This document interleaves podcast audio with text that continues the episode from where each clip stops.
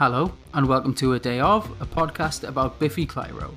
My name is Simon Dowling.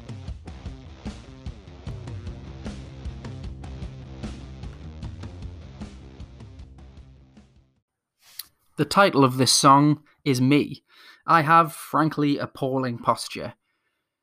Finally, kind of sitting and listening to the lyrics of this song at this current time, just as Newcastle has gone back into lockdown, is a bit like watching Contagion did when everyone was watching it in March. You're like finding eerie prescience in a piece of art because of a few key things and ignoring the bigger picture that like things often fit together, like Wizard of Oz and Dark Side of the Moon. Did you know that if you play a man of his appalling posture over the news, Matt Hancock makes a fool of himself just as Simon says feels like everything's a farce?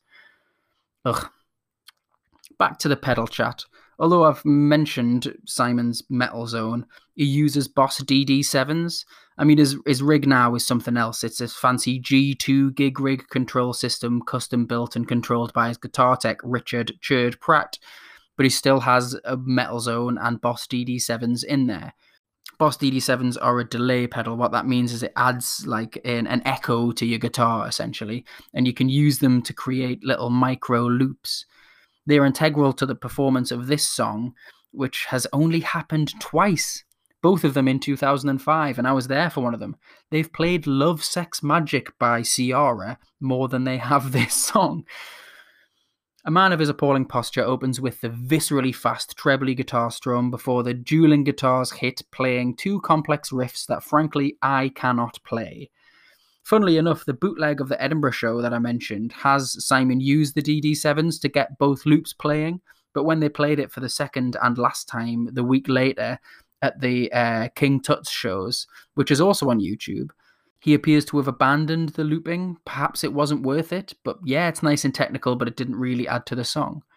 The bass rumbles and the drums are fast and complex with lots of little double time hits, but to counter the complex bulk of the guitar work, the end of the verses is just a nice, simple single chord. When the chorus hits that big guitar and it has that typically spiky staccato drums, guitar, and bass, and then the octaves, and then the post chorus middle eight thing has this fuzzy overdriven guitar before the tease of the chorus chords again, but we drop out to just drums and bass, and the guitar keeping time on the hi hat, and then our chorus comes back. The ending has this great riff that eventually is embellished with this huge walk up the fretboard. It's so good.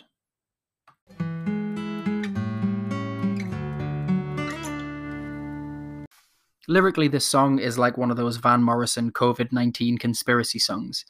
We'll breed that infection, release it to the world. We'll blame it on the girls and blame it on the boys. Hey, that's just what the Tories have done.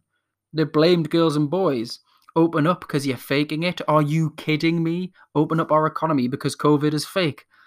But in time, you'll know feels like everything's a farce because life is currently impossible to satire because the news is more and more comically ridiculous by the day, but also deeply, deeply tragic.